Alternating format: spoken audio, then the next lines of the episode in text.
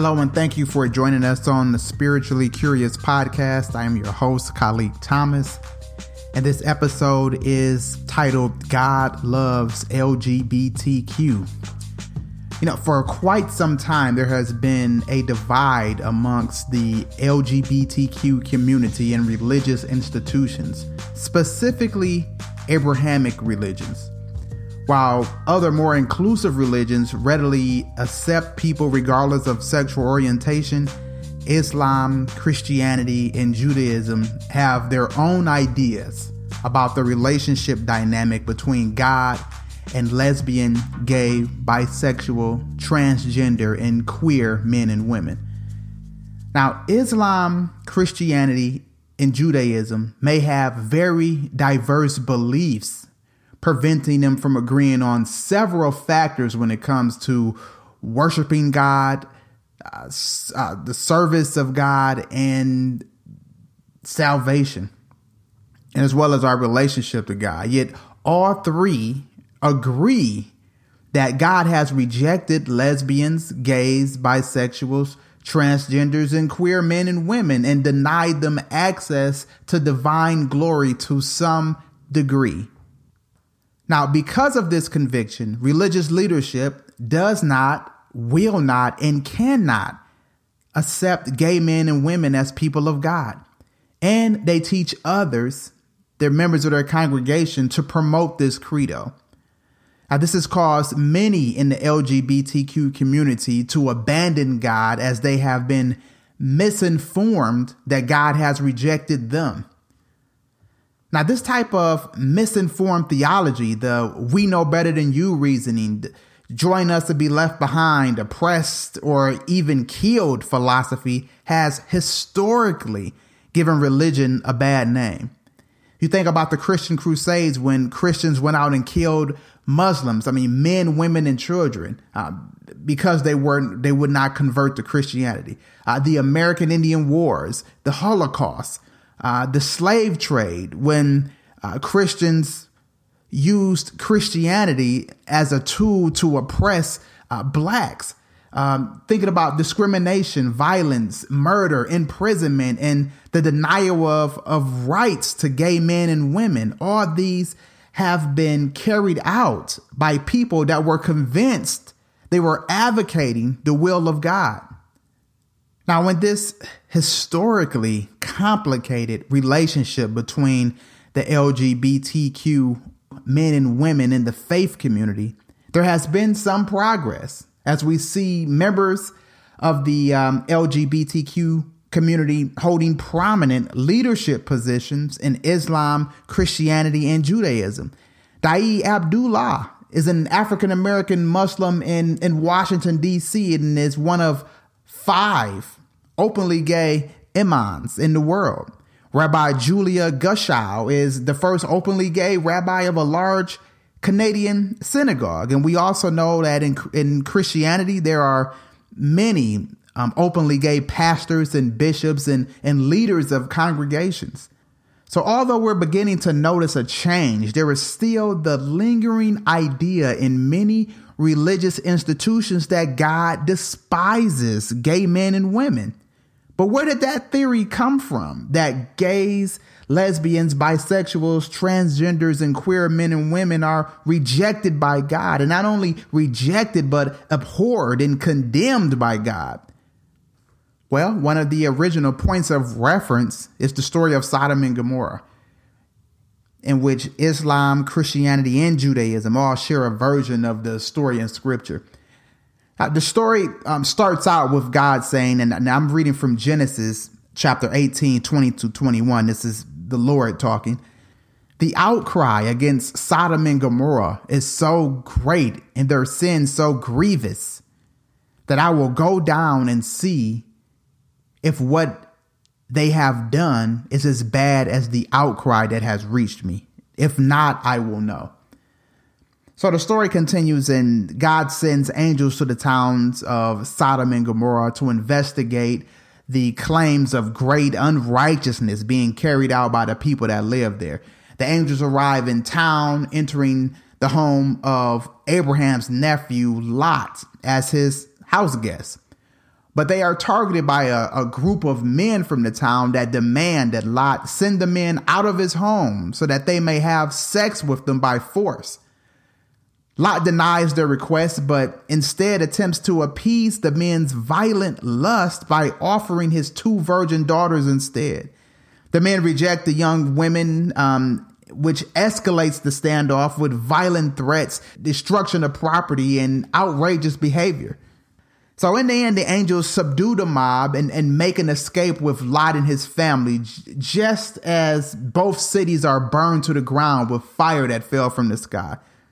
So this is where the idea that God hates gay men and women come from. The the total destruction of Sodom and Gomorrah due to the evil homosexual lust of the men in the cities.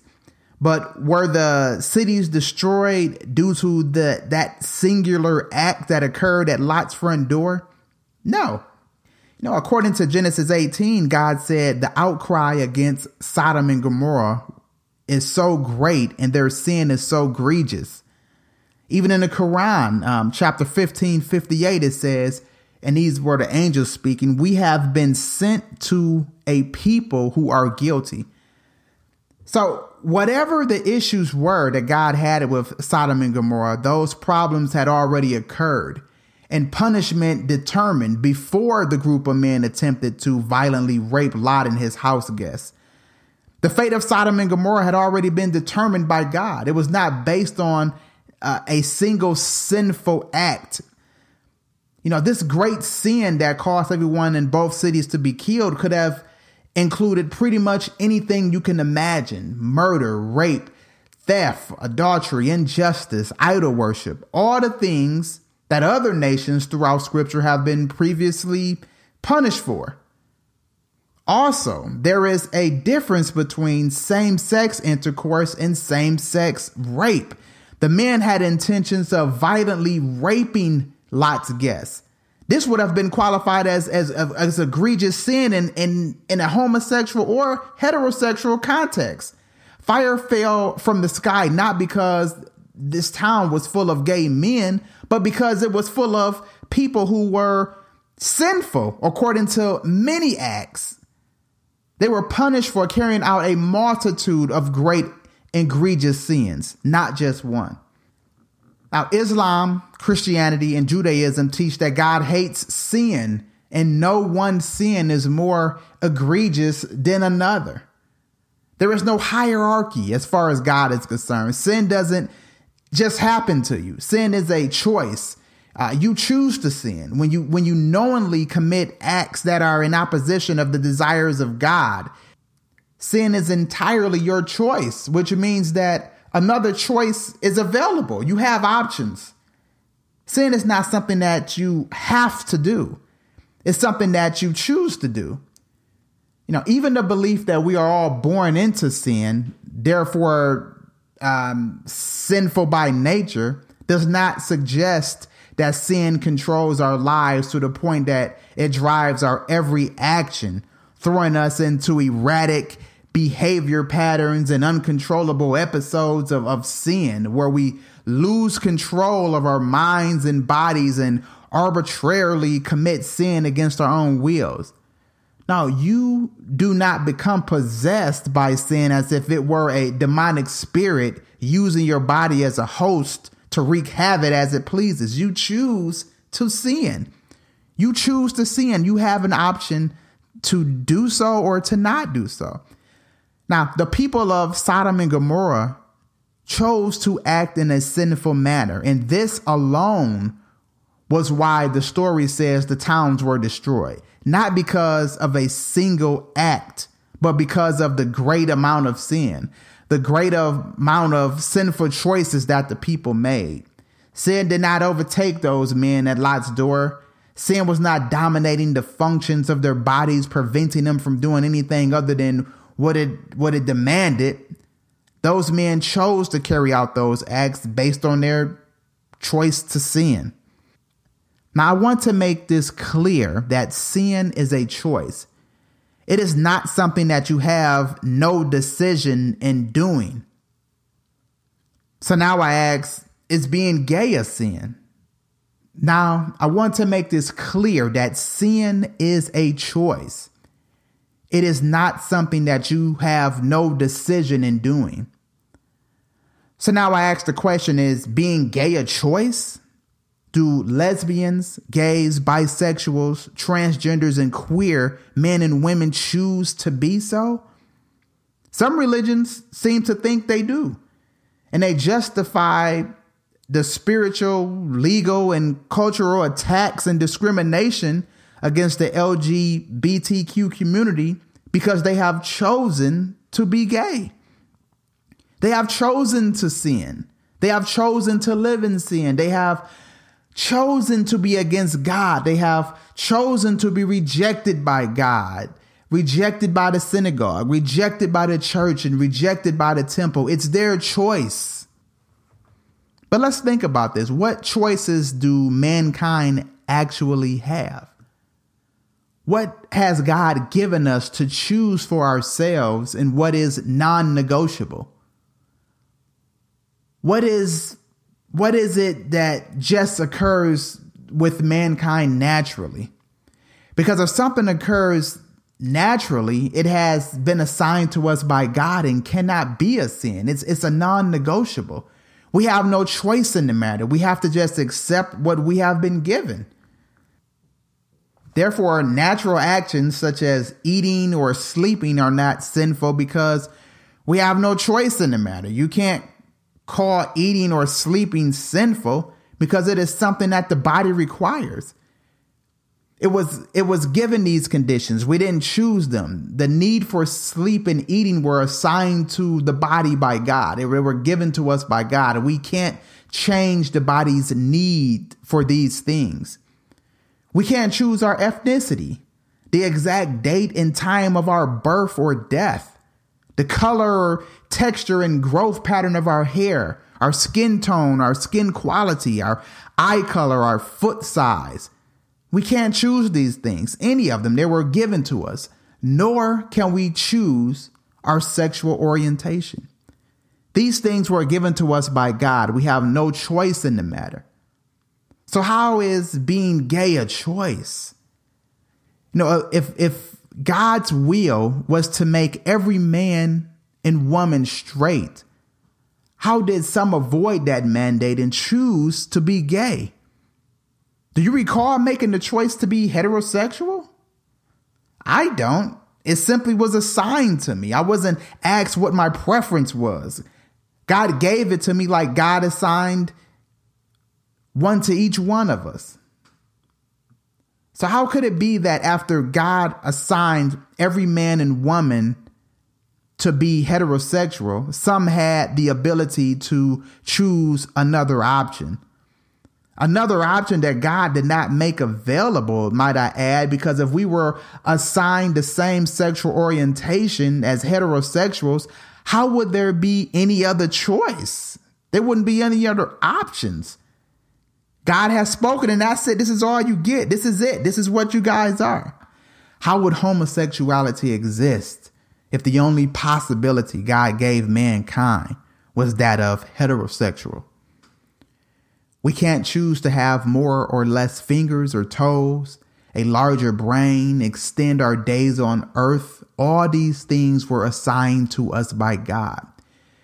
If God's design for mankind was to be a heterosexual only being, there will be no option to be homosexual in any capacity, period.